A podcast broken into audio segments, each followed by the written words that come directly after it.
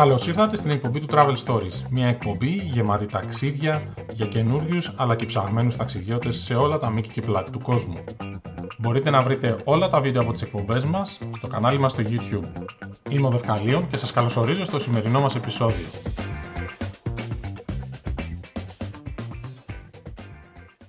Καλημέρα, είμαι ο Δευκαλίων, είναι η εκπομπή του Travel Stories και σήμερα έχω μαζί μου καλεσμένο τον Αν Λαζάρ, ή κοινός Αντώνη, από Αντώνη. Θεσσαλονίκη. Αντώνη, τι κάνεις; Καλά, καλά. Πολλές καλημέρες από Ελλάδα. Καλημέρες από χει- χειμερινή Ελλάδα, αλλά από ό,τι κατάλαβα καλό καιρό έχετε. Καλό καιρό, συνεφιασμένο, αλλά καλό καιρό. Δεν μπορώ να παραπονεθώ. Μία μέρα έριξε λίγο χιόνι, αλλά κατά τα άλλα περνάμε ένα καλό χειμώνα. Μάλιστα. Εντάξει, εδώ εμείς είμαστε καλοκαίρι, οπότε δεν έχουμε, δεν έχουμε χιόνια. Είχαμε Ζηλεύουμε. πριν μια εβδομάδα όμως, παρότι έχουμε καλοκαίρι. Λοιπόν, σήμερα θα μιλήσουμε για ένα εντυπωσιακό ταξίδι που έχεις κάνει στην Νορβηγία. Μμμ. Βόρεια Νορβηγία, Βόρεια Σουηδία. Βόρεια Νορβηγία, Βόρεια Σουηδία. Περίμενε. Τώρα γιατί με άρχισες με τρίπλες. Όταν λες Βόρεια Νορβηγία και Βόρεια Σουηδία, εγώ καταλαβαίνω ότι έχεις πάει κάπου διαφορετικά από εκεί που πηγαίνει συνήθως ο κόσμος. Είναι έτσι ή δεν είναι; Ε, είναι, γιατί είναι ένας λίγο δύσκολος προορισμός, γιατί έχει πολύ δυσμενείς καιρικές συνθήκες, αλλά Ναι. αξίζει με το παραπάνω. Και δεν μου λες κάτι, εντάξει, Νορβηγία πώς σου ήρθε αυτό, δηλαδή είχες δει κάτι στην τηλεόραση, είχες διαβάσει κάποια ιστορία στο φόρουμ, είχες δει φωτογραφίες ή δηλαδή τι, τι σου κίνησε το ενδιαφέρον να πας στην Νορβηγία; Αμ, καταρχήν ο, ο σκοπός ήταν ένας και ήταν ξεκάθαρος. Ήταν να δούμε το Βόρειο Σέλλας. Οκ, Ε, πολύ στοχευμένο. Ναι. Και βέβαια για να, για να μπορέσεις να αντέξεις μια τόσο έτσι δυσπρόσιτη περιοχή όπως είναι η Βόρεια Νορβηγία με τέτοιες δυσμενείς καιρικές συνθήκες θα πρέπει να έχεις μια ανταμοιβή. Που η ανταμοιβή είναι το Βόρειο Σέλας. Γιατί να φας τόσο κρύο, τόσο χιόνι και τόσο σκοτάδι ε, πρέπει κάτι να δεις. Ε, Σωστό, βέβαια σωστό. αυτό το ταξίδι έχει έναν μεγάλο κίνδυνο ε, να πας και να μην δεις το Βόρειο Σέλας. Και οκ, άμα δεν το δεις Εξαρτάται- δεν έγινε. Εξαρτάται από διάφορους παράγοντες, δηλαδή καιρικές συνθήκες κλπ. υποθέτω. Ακριβώς. Το θέμα είναι ότι άμα δεν το δεις, σίγουρα θα έχεις υποστεί το κρύο, το χιόνι και τον παγετό. Και το ακόμη χειρότερο είναι ότι θα έχεις σκάσει και ένα σωρό χρήματα με- για να φτάσεις μέχρι εκεί, γιατί είναι και ακριβό ταξίδι. Οπότε η απογοήτευση είναι πολύ μεγάλη. Ναι. Οπότε γι' αυτό το λόγο και αυτό το ταξίδι το ανέβαλα για πολύ καιρό, παρότι ήταν έτσι ένα, ένα όνειρο ζωής. Το αναβάλαμε γιατί φοβόμασταν αυτό. Μέχρι που ήρθε το πλήρωμα του χρόνου και αποφασίσαμε να το κάνουμε. Τώρα, γιατί διαλέξαμε την Βόρεια Νορβηγία και την ε, Βόρεια Σουηδία, ε, δεν είχαμε προφανώς ε, έτσι το χρόνο και λιγότερο τα χρήματα για να φύγουμε μέχρι την άλλη άκρη της γης, να πάμε στην Αλάσκα ή να πάμε στο Βόρειο Καναδά ή στη Σιβηρία. Οπότε θέλαμε να περιοριστούμε στον ευρωπαϊκό χώρο, στη γειτονιά μας. Ε, και κάπως κατέληξα για το αρχιπέλαγος Λοφότεν γιατί είχα δει από καιρό έτσι, α, εικόνες από το ίντερνετ για το πόσο όμορφο και δραματικό είναι το τοπίο εκεί, οπότε ήθελα να το ζήσω εκεί. Να δω δηλαδή το αρκτικό τοπίο στο αρχιπέλαγος Λοφότεν. Ερώτηση. Αρκτικά τοπία, βόρειες θάλασσες, Νορβηγίες και τέτοια. Τι εποχή πήγες και τι εποχή πρέπει να πας; Δηλαδή πήγες εποχή που πρέπει να πας; Χειμώνα. χειμώνα. Ε, το Βόρειο Σέλλας για να το Χειμώνα. δεις πρέπει χειμώνα, κατά χειμώνο. Η, το Βόρειος Σέλλας αρχίζει να φαίνεται από τα α, μέσα τέλη Αυγούστου, πρακτικά αρχές Σεπτέμβρη, μέχρι και τα μέσα Απριλίου. Οι ιδανικοί μήνες που περιγράφονται στη, βι- στο, στο ίντερνετ είναι ο Οκτώβριος και ο Μάρτιος.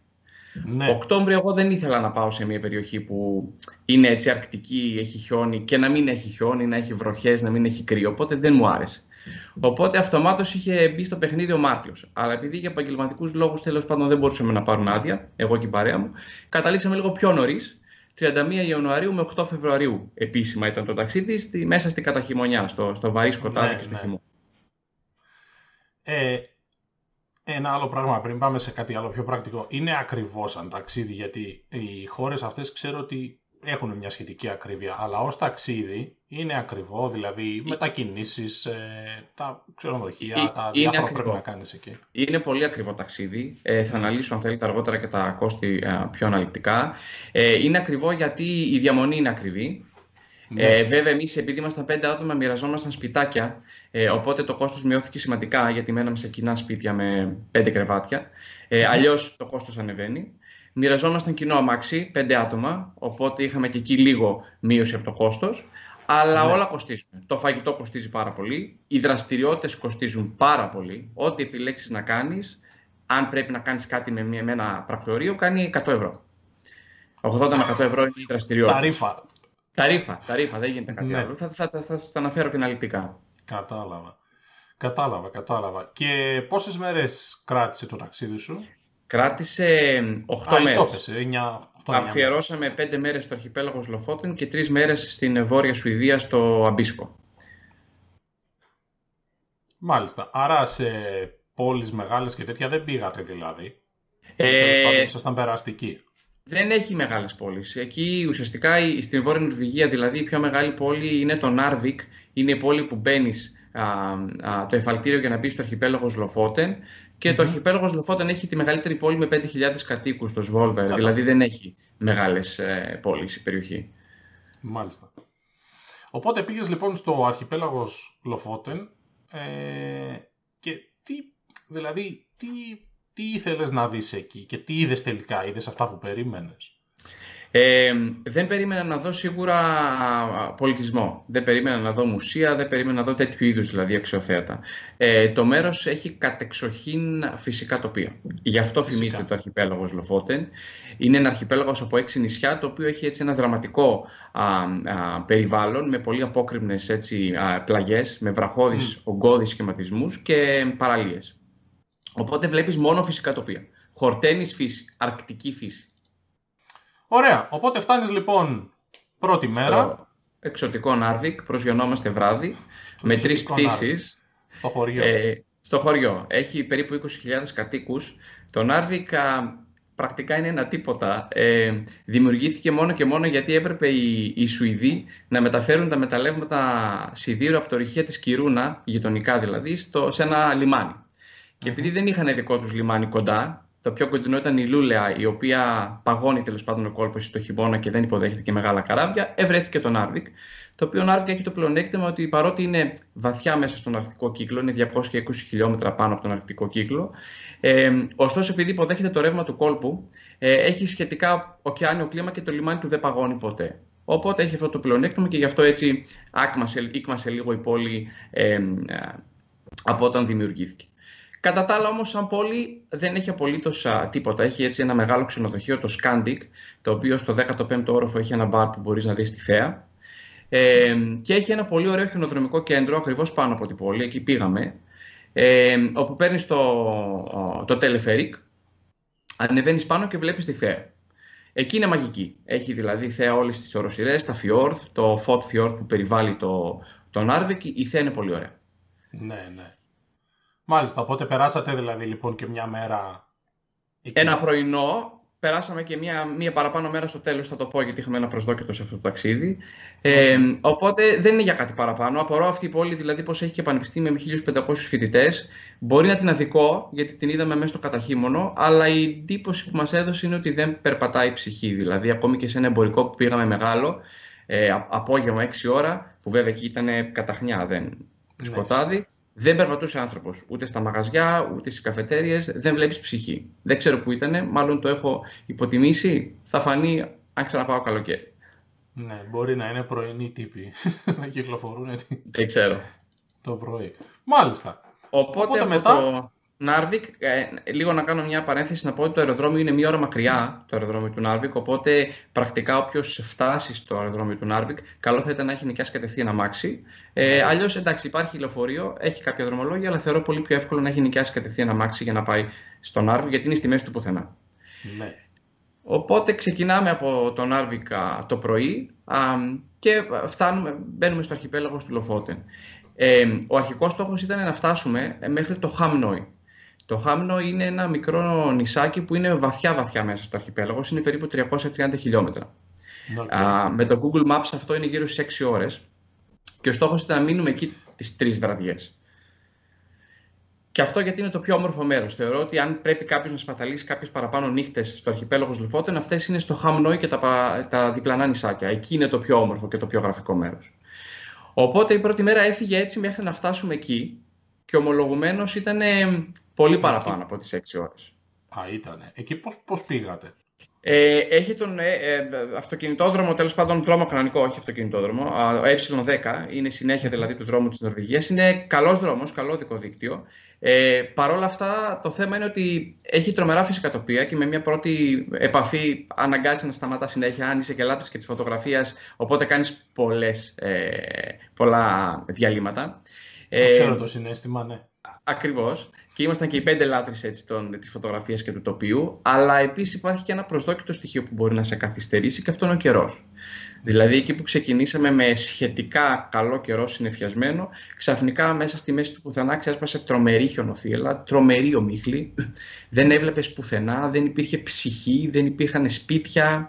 Ο δρόμος πήγαινε γύρω από το φιόρτ και δεν μπορούσες να δεις τίποτα. Δηλαδή ήταν πολύ ε, έτσι, αντίξωες καιρικές συνθήκες με αποτέλεσμα να καθυστερήσουμε πολύ. Και δεδομένου ότι τρεις ώρα νυχτώνει, καταλαβαίνεις ότι μετά τις 3 δεν βλέπαμε και τίποτα, οπότε φτάσαμε γύρω σε 7 η ώρα το βράδυ, 8, στον προορισμό μας στο Χάμνοϊ. Μάλιστα, κατάλαβα.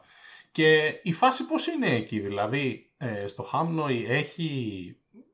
Τι έχει εκεί, δηλαδή, είναι σαν χωριό το οποίο έχει, ας πούμε, κάποια μέρη μπορείς να μείνεις και εκδρομές που μπορείς να κάνεις από εκεί μετά; Πρακτικά έχουν κάνει όλες τις καλύβες των ε, ψαράδων, τα ονομάζουν Rorbwer, πρώην δηλαδή καλύβες ψαράδων, τις έχουν ε, ε, ανακαινήσει και τα έχουν κάνει σπιτάκια που τα νοικιάζεις.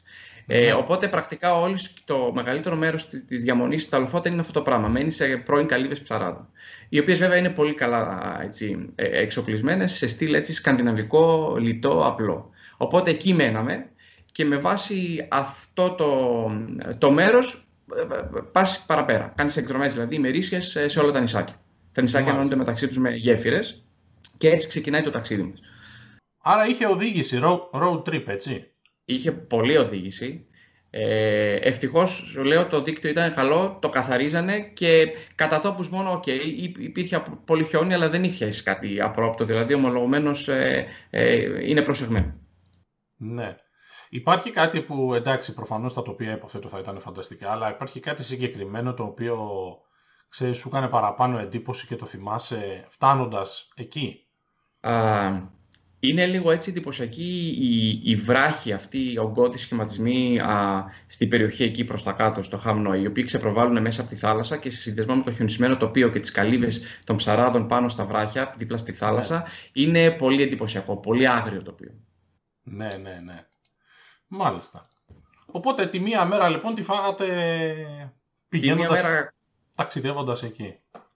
Τελείως. Την επόμενη μέρα ξυπνάμε και ε, το τοπίο είναι πανέμορφο γιατί είχαμε μια καλύβα πάνω στη θάλασσα. Οπότε πρακτικά το πρωί έχει μια απόλυτη ησυχία, έτσι, μια πολική αρκτική ησυχία. Όλα είναι χιονισμένα. Ευτυχώς έχει και χιόνι. Και ακούς μόνο τα θαλασσοπούλια. Οπότε παίρνουμε το αμάξι και ξεκινάμε λίγο να εξερευνήσουμε την περιοχή εκείνη κοντά σε εμάς. Ε, επαναλαμβάνω, είναι νησάκια πολλά εκεί πέρα τα οποία ενώνονται με γέφυρες και φτάνουμε μέχρι το Ο. Ο είναι ουσιαστικά α με ένα κυκλάκι από πάνω, νορβηγικό γράμμα, οπότε φτάνουμε στο πιο ακροτελεύτιο μέρος του αρχιπελάγου, στο Ο.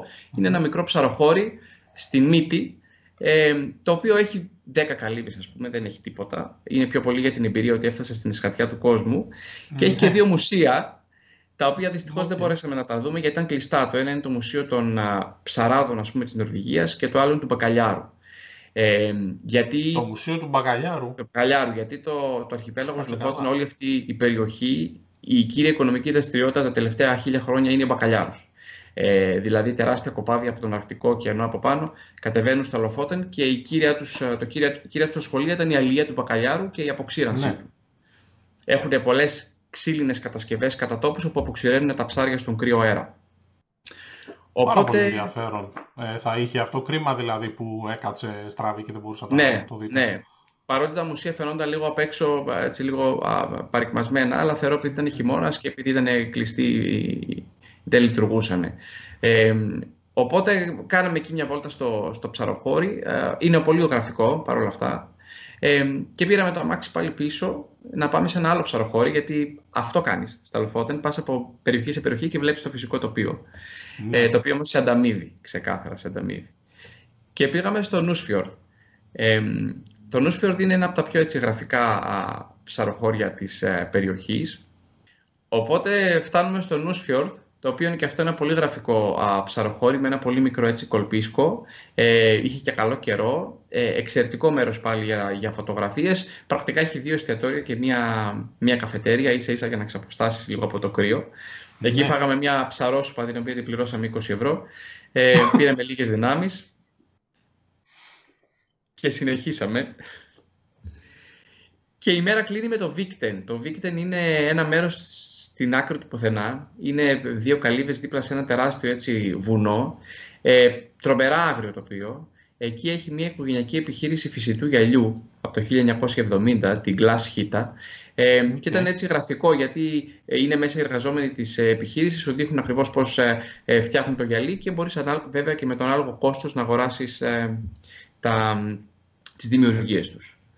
Πολύ εντυπωσιακό κάπως... πάντως που σε ένα μέρος, ξέρεις, τόσο απομονωμένο και απομακρυσμένο, ας πούμε, υπάρχουν ακόμα κάποιες από αυτές τις ε, παραδοσιακές, ας πούμε, εργασίες και ακόμα λειτουργούν. Δηλαδή, με κάποιο τρόπο αυτοί κάπως βγάζουν... Ακριβώς, ακριβώς, ακριβώς. Βγάζουν ακριβώς. κάποια χρήματα για να μπορούν να ζουν και, ξέρεις, έχει, το, έχει τη γοητεία του αυτό.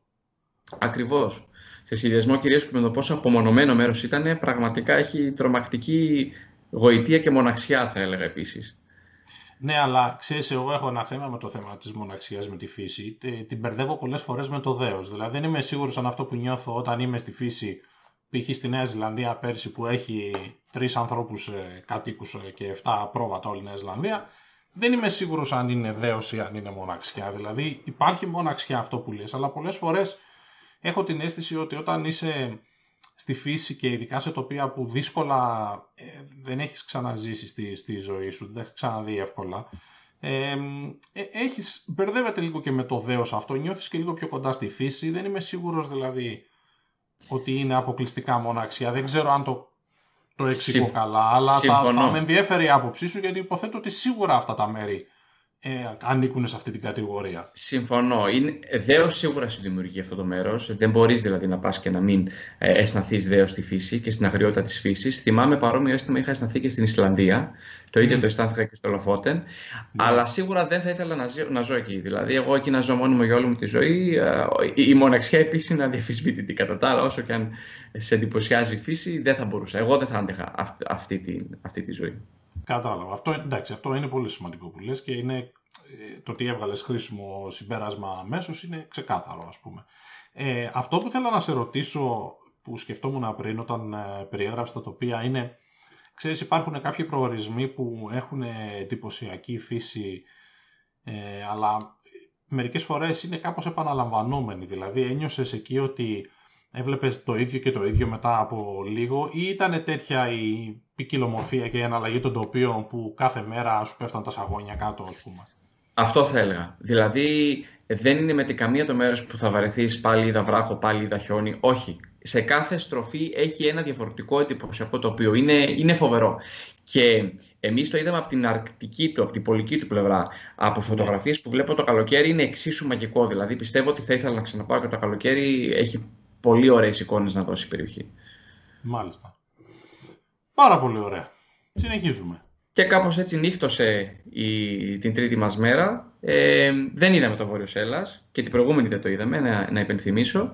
Ε, οπότε παραμένουμε με την αγωνία. Προγραμμα, προγραμματισμένα δεν το είδατε ή την πατήσατε με τον καιρό και λέγατε τώρα θα το δούμε, δεν θα το δούμε ή θα φάμε τις μέρες και τελικά δεν θα το δούμε, χτυπάμε τα κεφάλια μας στον τοίχο με το καιρό, γιατί καταρχήν να, εδώ να, να τονίσω ότι το αρχιπέλαγος Λοφότεν δεν είναι από τα πλέον ιδανικά μέρη για να δεις το βόρειος Σέλλας και αυτό γιατί είναι αρχιπέλαγος. Έχει θάλασσα, έχει ψηλά βουνά, οπότε ε, προσελκύει λίγο τα, τα σύννεφα και τις βροχές, οπότε δεν φημίζεται για το Βόρειος Σέλλας και γι' αυτό το λόγο συνδέσαμε και με τη Βόρεια Σουηδία το ταξίδι, γιατί το Αμπίσκο ε, που πήγαμε μετά είναι ένα χωριουδάκι σε μια λίμνη που περιβάλλεται από ψηλά βουνά και εκεί η, η, η μορφολογία της περιοχής αποτρέπει τα σύννεφα και τις βροχές. Οπότε πρακτικά το Αμπίσκο έχει τη φήμη ενός από τα καλύτερα μέρη στον κόσμο για να παρατηρήσει το Βόρειο Σέλλας.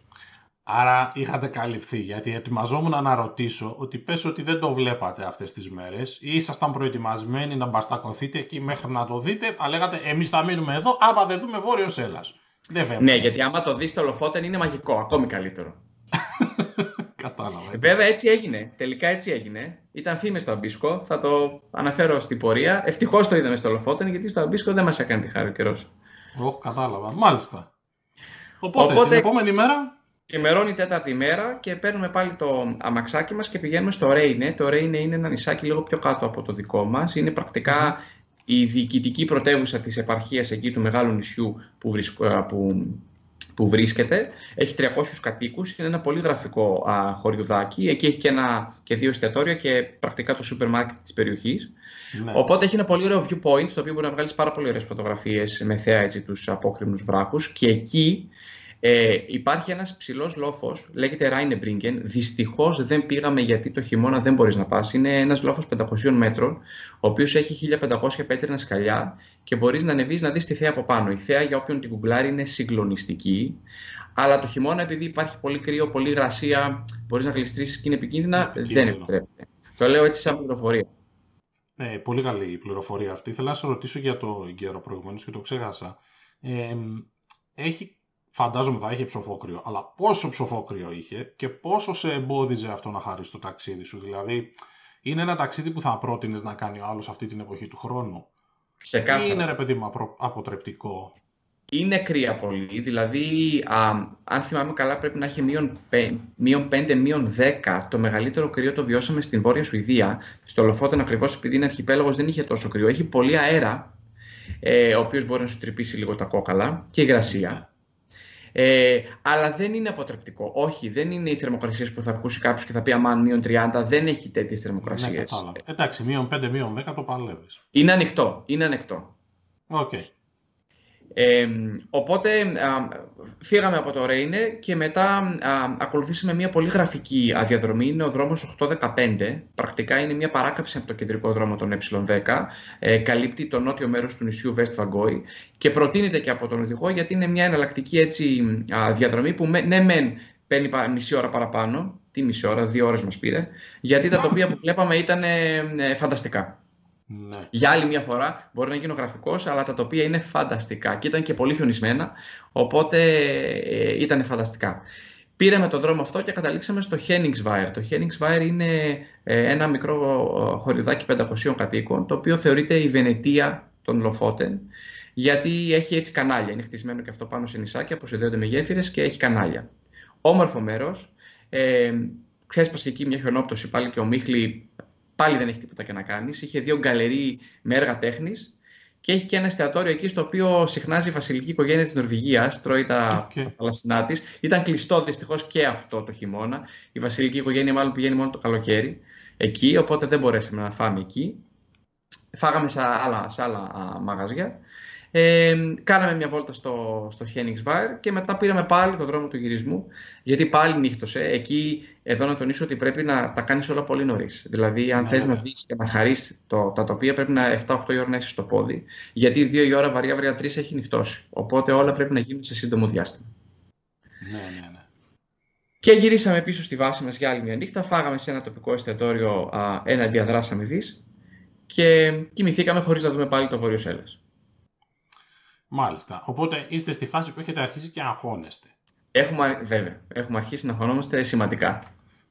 Κατάλαβα. Ελπίζω, ελπίζω η επόμενη μέρα να ήταν η τυχερή, γιατί έχω αρχίσει και αγχώνομαι και εγώ τώρα που ακούω την περιγραφή σου. Θα ήταν, γιατί ήταν και η τελευταία μέρα ουσιαστικά. Ε, την επόμενη μέρα ξυπνάμε πολύ νωρίς γιατί πρέπει να οδηγήσουμε πάλι με ε, μεγάλη απόσταση για να σταματήσουμε στη, στο Σβόλβαερ. Το Σβόλβαερ, αυτό που είπα και προηγουμένως, είναι η πιο μεγάλη πόλη, πρωτεύουσα του αρχιπελάγους. Γιατί ναι. έχουμε κανονίσει μια εκδρομή εκείνη την ημέρα, ένα θαλάσσιο σαφάρι ε, στο Fjord Troll. Ενδιαφέρον ε, να ακούγεται αυτό. Υπέροχη α, δραστηριότητα, υπέροχη εκδρομή. Το Fjord Troll είναι ένα φιόρ μήκους περίπου 2 χιλιόμετρων, το οποίο έχει πρόσβαση μόνο από τη θάλασσα ή αν πας μόνο με hiking. Είναι 10 χιλιόμετρα πεζοπορία, δεν έχει δηλαδή οδική πρόσβαση. Ε, έχει διάφορες εταιρείες που το οργανώνουν. Ε, Μπορείς να βρεις από το Ιντερνετ κάποια που να έχει καλές κριτικές. Η ταρήφα είναι πάλι λίγο πολύ φίξη, είναι 80 ευρώ. Ε, για τρεις ώρες, αν θυμάμαι καλά. Δύο-τρει ώρες. Δεν είναι απαγορευτικό. Όχι, δεν είναι.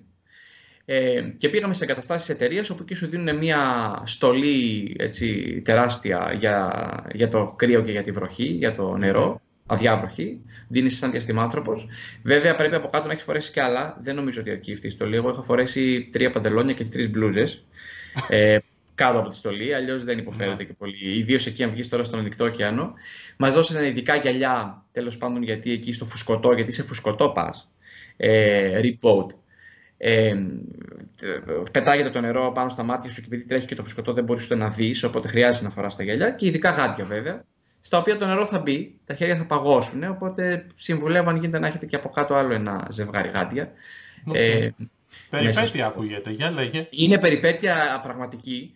Μπήκαμε στο φουσκωτό, ε, δεν θυμάμαι πόσα άτομα ήμασταν, να ήμασταν 20 άτομα, 30, μάλλον 20 άτομα. Και ξεκινάει η διαδρομή. Α, το ενδιαφέρον στην α, διαδρομή αυτή είναι ότι α, πας για να δεις τους θαλασσαϊτούς.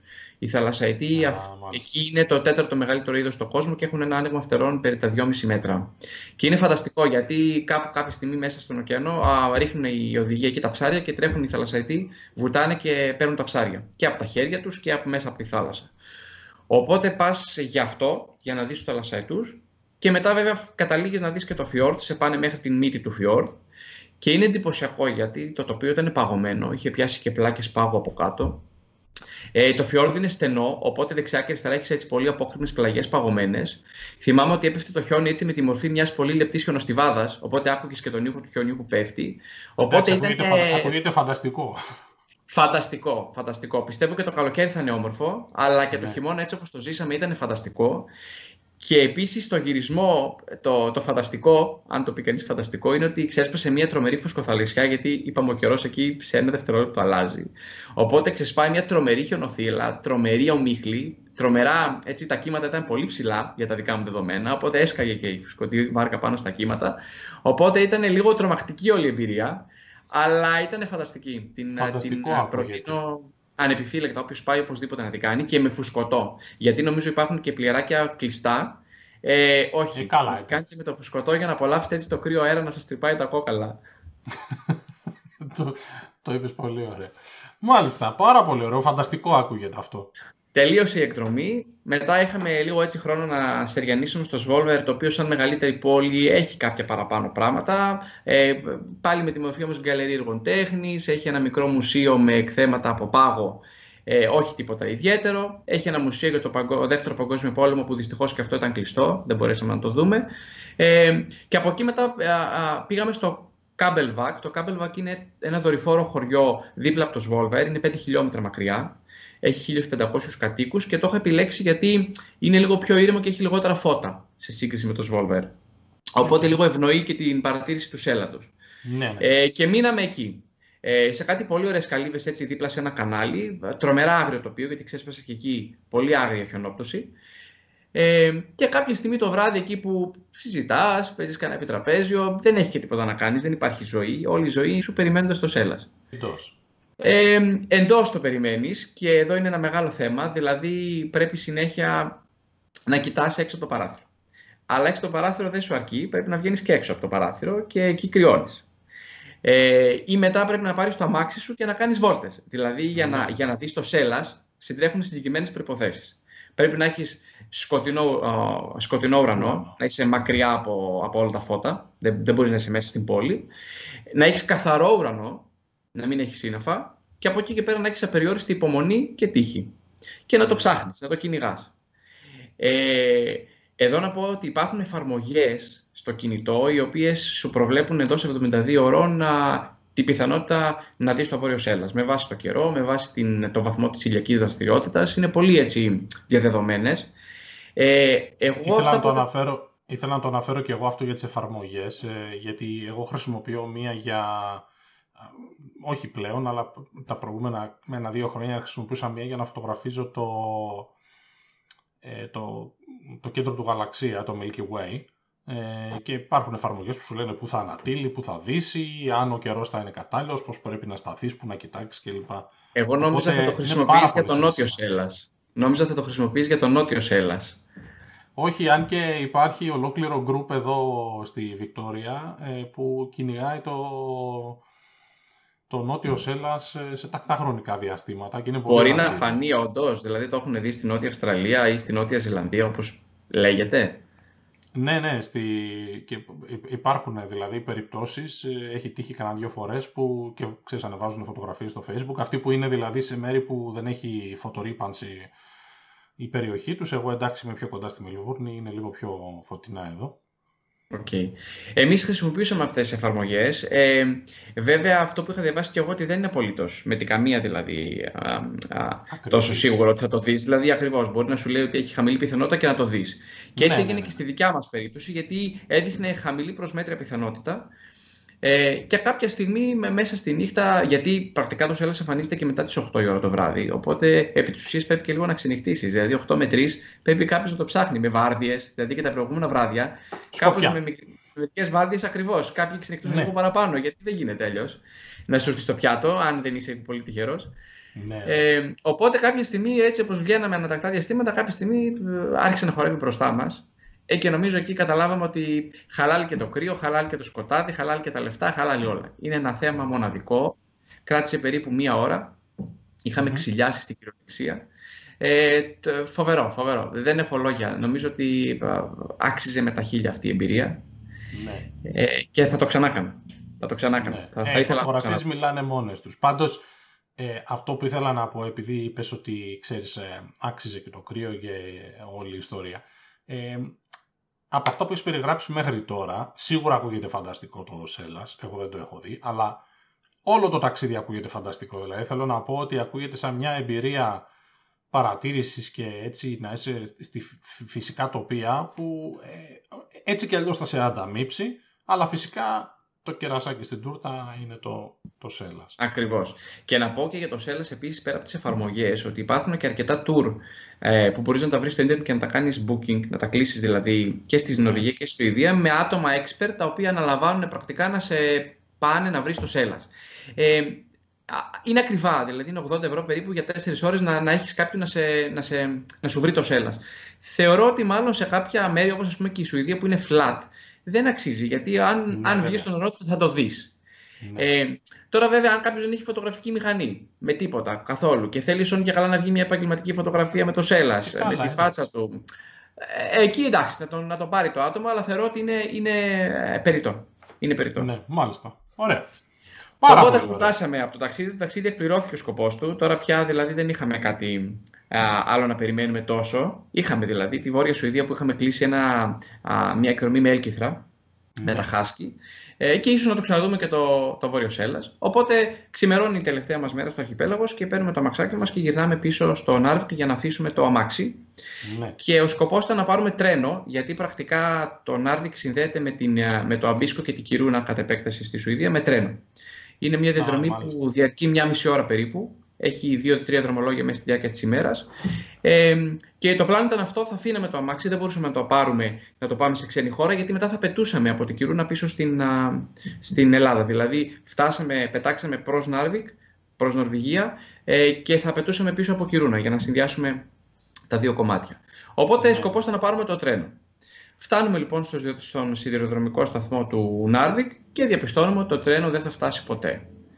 Γιατί είχε πολύ βαριές ε, πυκνές χιονοπτώσεις πάνω στο, στο δίκτυο, οπότε διακόπη, διακόπη η σύνδεση η σιδηροδρομική και διακόπη και η οδική. Δεν περνούσε αμάξι, δεν περνούσε ταξί, δεν περνούσε βαν, δεν περνούσε τίποτα για να πας στη, στο Αμπίσκο. Άρα εντάξει, ε, έχει υποδομές, δεν φοβάζομαι ότι θα μείνεις ε, μέσα στη, στο δρόμο ας πούμε, να σε θάψει το χιόνι, αλλά εντάξει, κάποιες περιπτώσεις θα, θα έχεις κάποιες αναποδιές, δεν γίνεται, ο Ακριβώς. είναι ζώρικος. Και ευτυχώς είχαμε δει το Σέλλας. Απ' τη μία ήμασταν ικανοποιημένοι. Απ' την άλλη, είχαμε μόλις τρεις μέρες, δυόμιση μέρες στη Βόρεια Σουηδία να ξοδέψουμε. Οπότε θα πήγαινε στράφη και το δεύτερο κομμάτι του ταξιδιού.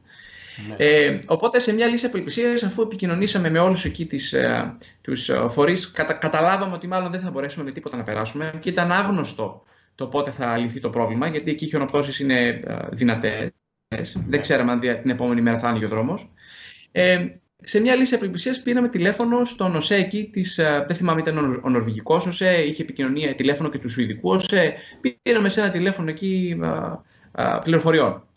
Και κάπως πώς παραπονεθήκαμε ότι εμείς δεν ειδοποιηθήκαμε, γιατί επί της ουσίας δεν μας ειδοποίησε κανείς ότι έκλεισε η σύνδεση, ούτε κάποιο email λάβαμε, ούτε κάποιο μήνυμα στο κινητό, τίποτα, ότι δεν, δεν έκλεισε. Κάναμε λοιπόν παράπονα ότι έχουμε κλείσει ξενοδοχεία, ότι έχουμε κλείσει δραστηριότητες, ότι όλα αυτά είναι λεφτά και πληροφορώ το κοινό ότι ο ΟΣΕ, ο Νορβηγικός, ο Σουηδικός, δεν θυμάμαι ποιος ήταν, μας αποζημίωσε για, την, για το πρόβλημα αυτό με 250 ή 300 ευρώ, αν θυμάμαι καλά, και μία διαδρομή μια μισή ώρα που είναι μια ευθεία γραμμή που ενώνει το Νάρβικ με το Αμπίσκο. Πήραμε άλλα τρία αεροπλάνα και κάναμε έναν τεράστιο κύκλο. Κατεβήκαμε από το Νάρβικ στο Όσλο.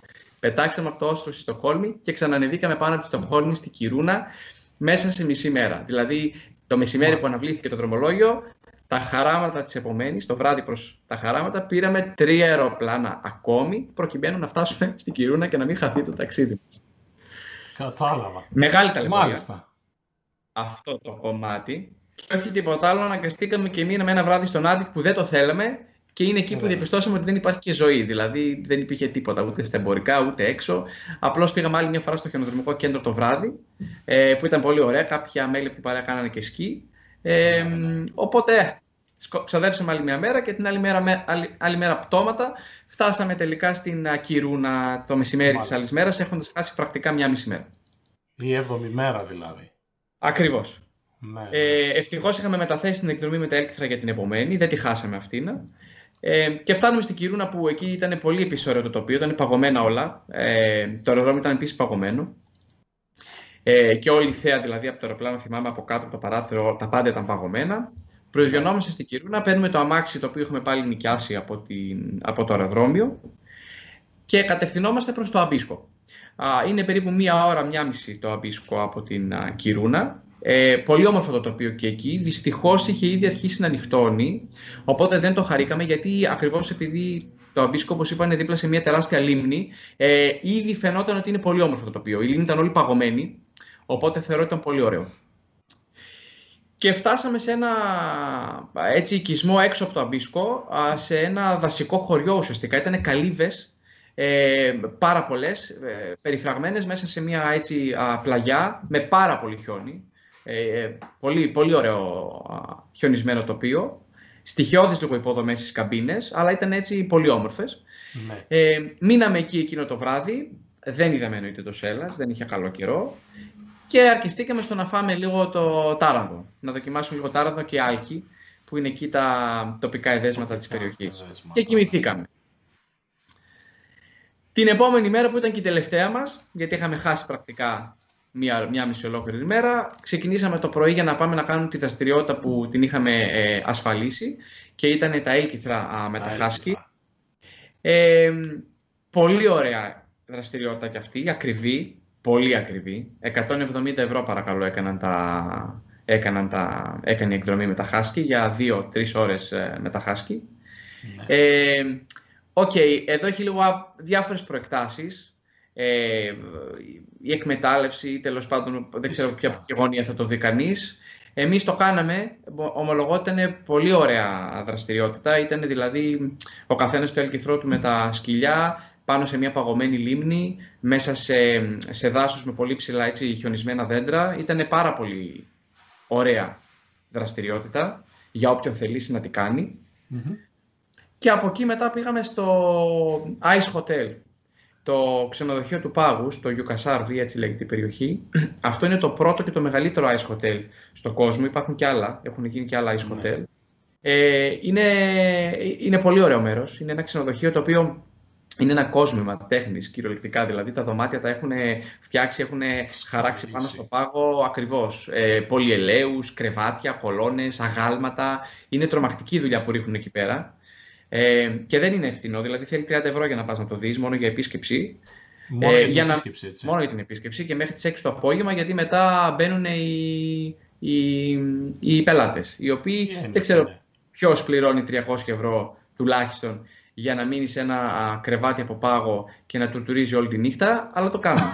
δηλαδή, εγώ δεν θα το έκανα, μάλλον. Ναι. Ε, δεν θα τα έδινα αυτά τα λεφτά, αλλά παρόλα αυτά έχει κόσμο που πάει και το κάνει και ήταν το λιγότερο τα 300 ευρώ. Έχει και σουίτες, ε, μπαρ που κάθεσαι να πεις το ποτό σου, εστιατόριο. Ήταν όλα, όλα από πάγο.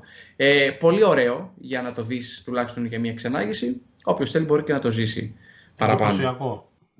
Και κάπως έτσι νύχτωσε πάλι, οπότε όταν γυρίσαμε πάλι στο, στο χωριό μας που ήταν έτσι σε πλαγιά και είχε θέα όλη τη λίμνη, πάλι δεν μπορέσαμε να χαρούμε την τοποθεσία. Ομολογουμένως δεν το χαρήκαμε το αμπίσκο όπως θα θέλαμε. Ναι, ε, και πάλι δεν είδαμε το Βόρειο Σέλλας. Οπότε ε, το Αμπίσκο με το τόσο καλό καιρό ε, και τη τόσο καλή φήμη τελικά δεν μας βοήθησε εμάς και ευτυχώς το είχαμε δει στο, στο Λοφότεν, στο αρχιπέλαγος, γιατί θα μέναμε άμα... όρεξη. Δεν υπήρχε περίπτωση, δεν έγινε να αγαπήσω, θα έμενα εκεί πέρα μέχρι να το δω. Άντε να ξανακάνεις τέτοιο ταξίδι. Είπα, να ξαναυποστείς αυτές τις συνθήκες και να δώσεις και τόσα λεφτά. Οπότε ευτυχώς το χορτάσαμε.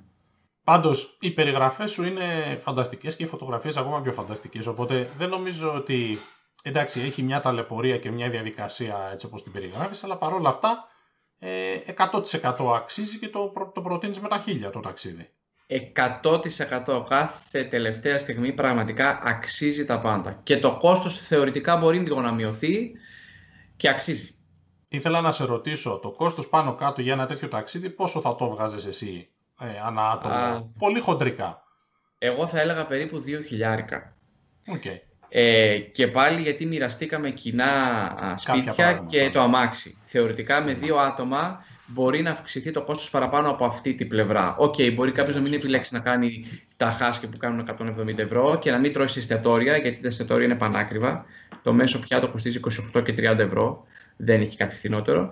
Μπορείς από εκεί να μειώσεις σημαντικά τα κόστη, αλλά η διαμονή, το αμάξι, οι βενζίνες και αν θες να κάνεις κάποιες δραστηριότητες, το κόστος θα το ανεβάσουν πολύ. Μάλιστα. Πάρα πολύ ωραίο το ταξίδι, ακούγεται μαγευτικό. Δηλαδή, εγώ ε, από τόσες εκπομπές που έχουμε κάνει είναι από τις εκπομπές που δηλαδή ακούω την περιγραφή και πώς να σου πω, θέλω να μπω να κλείσω ειστήριο, ας πούμε.